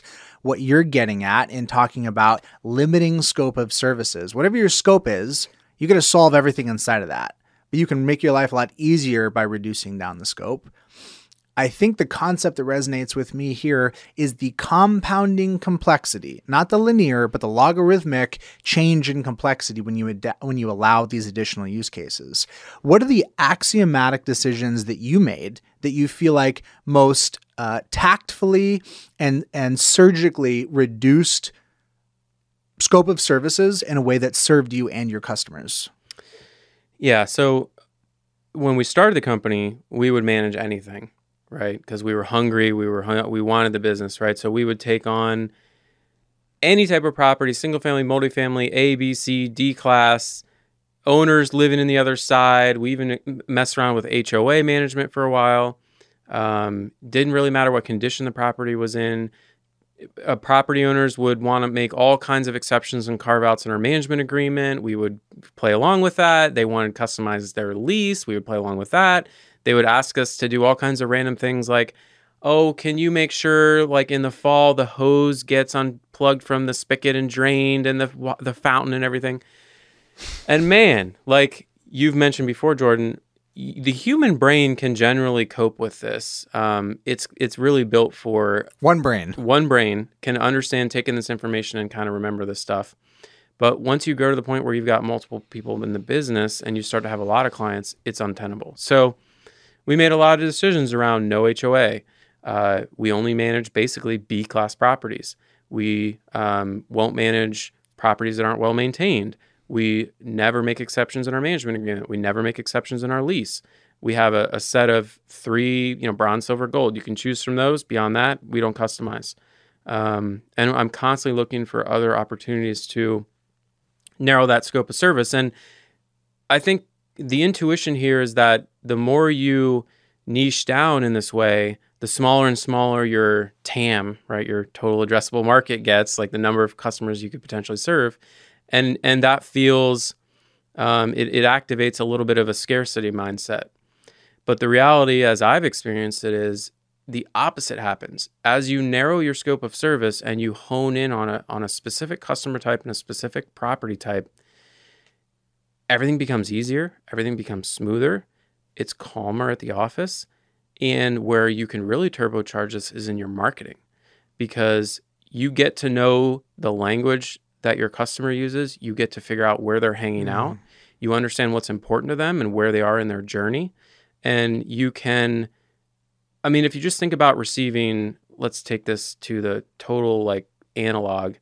Picture getting a postcard in the mail advertising a property management company. One of the postcards says, we're a great property manager. We've been in the business 20 years and we've won these awards. We want to manage your property. And another postcard says, we specialize in managing two to 20 unit properties in Delaware County in Ohio for property owners who want to grow their investment. Wow, what a different reaction you're going to have as a property owner when you receive that postcard because it's speaking directly to who you are and what you're trying to achieve and you can't do that unless you narrow and kind of niche down. So um, I'm a I'm a, like a big believer in that. So if we take it a step further and we do talk about pushing it into software, your policies are clear, tight. You've thought through it. You really thought through about the the processes in abstract, whether that's a flow chart, whatever works for you. If that pre work has been done, there's staff buy in, there's a connection to this is the way, this is the why. And hopefully you push that up into your marketing and your messaging. If you've done all that work, now let's talk about actually putting it into software. What are the best practices that have worked for you? Well, well, first off, what are your chops? What are your background? What have you built? What kind of leverage and what's been that evolution of that build out for you? Yeah, so you know we're, we're running a, a, pretty standard set of products. We're on Buildium. We use Process Street as I mentioned. Um, and we also use Airtable to kind of supplement the fact that Buildium doesn't allow custom fields and there's a bunch of data about properties, units, and owners that you really want to be tracking in a database type environment that Buildium doesn't allow. Um, and so I didn't realize you used it specifically for that use case. Yeah. So do you keep for, for the the non-custom fields, you still keep that data in Buildium? We're trying to get everything without a dollar sign out of Buildium. Mm. Yeah. Common for folks that really yeah. go pro. Yep. So my experience has been over time, uh, moving that data out of Buildium has been a big part of it because once the data is out of Buildium and into Airtable or another product, I can now interface with that using Zapier or other other tools, right? So that allows me to do something like click a button in Airtable that starts a new client checklist in Process Street and pre-populates it with some of the data. And that's something you can't do in Buildium at all. So I love playing around with these tools. Like I love getting um, data feeds into Slack so that our team can see. Like something I did recently was I took uh, ShowMojo has kind of an API type uh, exposure. I, I, I worked with a friend of mine to get that pulled into um, Zapier and then pushed it into Slack such that anytime we get a new showing scheduled, it pushes that information into a Slack channel, like a dedicated Slack channel. I call it Pulse, and it just gives you a feel for the leasing velocity that's happening right now. We did the same thing with LeadSimple. Anytime we have a, a PMA sent for signature, which is a stage in LeadSimple, it pushes a message into Slack in that Pulse channel so the ops team knows, oh, PMA sent for signature, and it gives a little description of what it is. It helps for capacity loading purposes, right? So, um, so that that's been my experience, and I'm so anxious for the industry to adopt more of these open APIs Zapier integrations. You know, I, I have a blog post on my on my website where I'm literally tracking every single piece of property management software that has a Zapier integration. Short list. it's a pretty short list right now. So Yeah. Yeah, it's fun to see the evolution there. I mean, what does it mean? What are the implications of of the software here? This interface, as you put it, it's a way to know what's going on. It's a way to manipulate your data. It's a way to um, communicate directly through the tenants and the owners who are also using some of this technology to a limited degree it is assumptive that you can and you do want to make changes. And that's the shift that we're seeing right now, where the appetite for getting into the weeds, leveraging process automation is going up over over time incrementally. I think this is a long-term play. I think we have not begun to scratch the surface of folks leveraging this. And I think that has to do with the profile of people that are in the space and in the industry. And you've heard me say this before, but I fundamentally believe that over the next five to 10 years, the people that come in the industry will have a different and a, a distinct identity about what property management is. Property management historically has been field work like you're there you're doing the thing it's the execution and the prosecution of the task that defines it. You say it's tasks at scale. I think, I think, uh, I don't know if those have equivalency. Tasks at scale. This is the. I think here's another conflation. A big business is not a scaled up version of a small business. It's a fundamentally different enterprise. Do you experience tasks at scale to be the aggregate sum total, or is it something else altogether? At least if you're if you're focused on systems and you're using technology to augment what you can do. Well, I think we need to draw a distinction here between what your job is as the business owner and what's actually required to execute on managing a home, right? The tasks that need to be done in order to manage 123 Main Street aren't really going to change all that much with technology.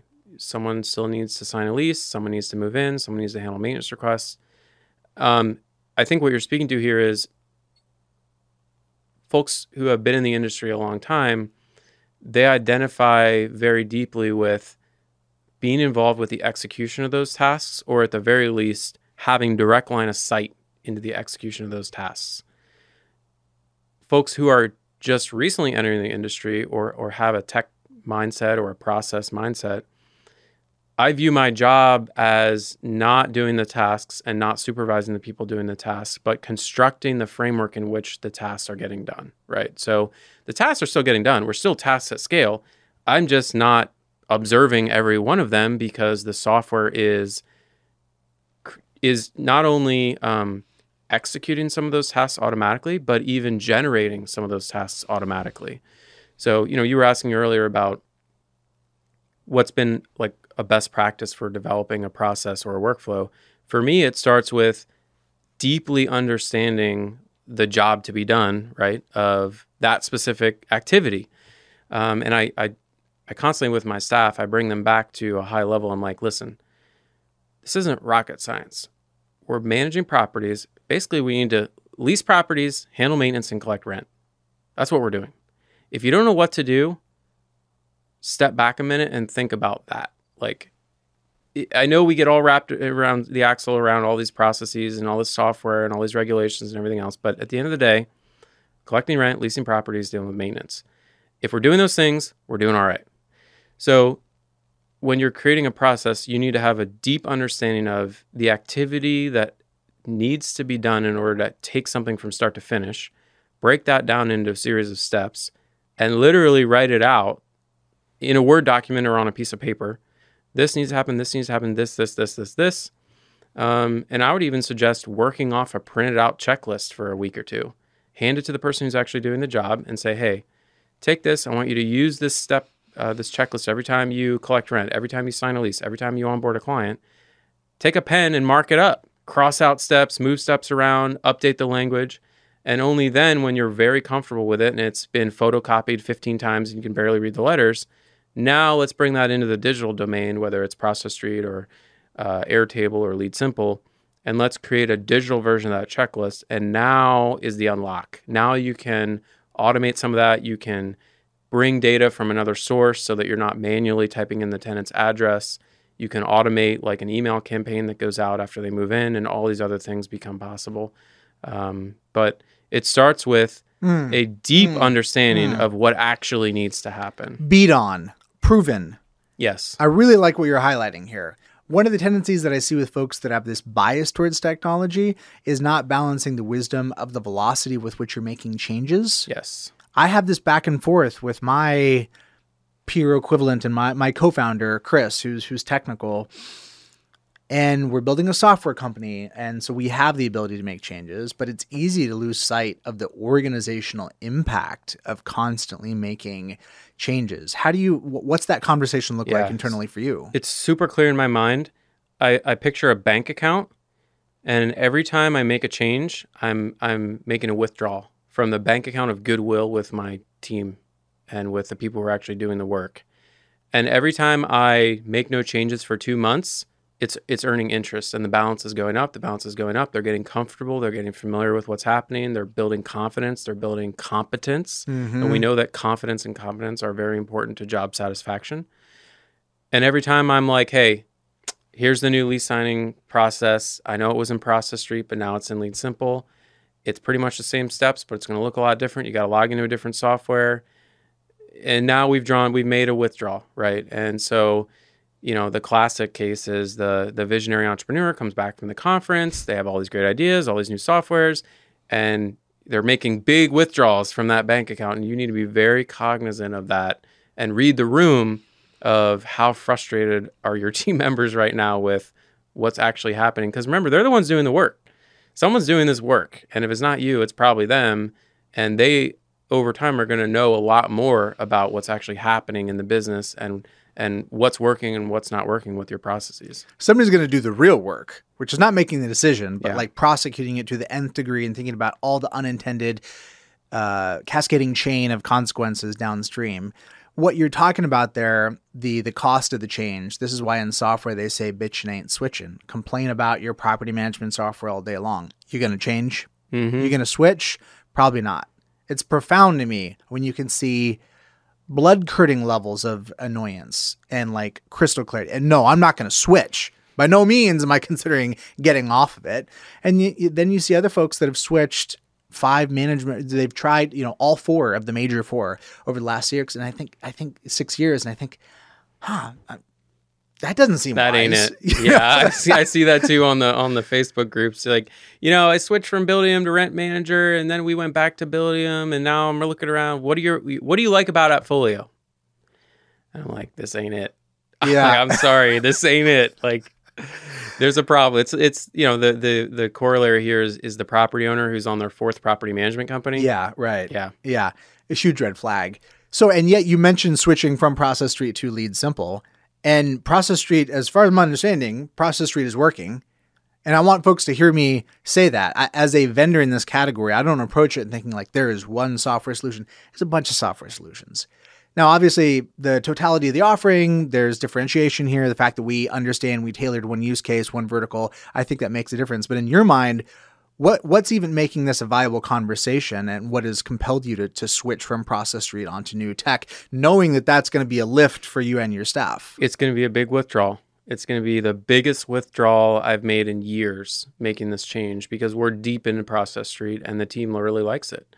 Um, what's what's making it like why now for me is the Buildium integration. So we're on Buildium. So the LeadSimple process integration with Buildium is a huge part of this. And there's really two reasons there. One is it's one less software product that we have to deal with. Like when we move off of Process Street, we can close our account. Yeah, it's nice to save the monthly fee. I honestly don't even really care about that. It's more about just one less thing, one less login for the team, one less thing to train people on, one less thing to deal with, one less location that information is stored. Um, so moving to LeadSimple that has an integration with Buildium, the problem with Process Street was always that you it's like when you start a lease signing checklist in Process Street, you have to type all the tenants' names and their addresses and their email addresses if you want anything to happen with that data, which you really do. Whereas when you're dealing with something that has a direct integration with your core property management software, you pull that data automatically. it's a right? database itself It's a database itself. So, so that for me is is where I'm gonna is what made the choice pretty easy for me. Let's end it here, Peter. When you think about the things that you'd love to see change in the industry, things you'd love to be, see be different, if you could wave a magic wand, what's the one thing that you think would make the biggest difference and change in this industry? You know, I went on a rant the other day on Twitter about I feel like property management hasn't achieved product market fit. You know, there's a saying in SaaS, like you have this idea for a new app, right? And you launch it and you get your first few customers and you observe their behavior. Are they engaging with the app? Are they renewing their subscription? Are they logging in every day, every week, every month? How quickly are they churning out? And you what you really want to do is you want to talk to your customers, your first few customers, figure out what they like, figure out what they don't like, and tweak and tune your app or your service so that that, that they love it, so that they're engaging with it often, they're telling their friends, they're they're more than happy to pull out their credit card. That's when you know you've hit product market fit. Property management as a service, you almost never meet someone who says they love their property manager. Most people you meet don't like their property manager, and I don't think that's because everyone who starts a property management company is an idiot or a fraudster. We know everyone in the industry, and they're mostly great, smart Good people, salt of the earth. So what's happening here? There's a there's a disconnect between what we're offering the market and what the market wants. There has to be, or there wouldn't be this this weeping of gnashing of teeth that's happening every day across the country between property owners and their property management company. So if I could wave a magic wand, I would solve that problem and figure out we need to redefine property management and come up with a new solution set for our customers that resonates with them and that they like and is of high value. And whether that's, I don't know what that answer is. I don't know whether it includes more self service and a la carte options. I don't know whether it includes a standardization of services across the industry.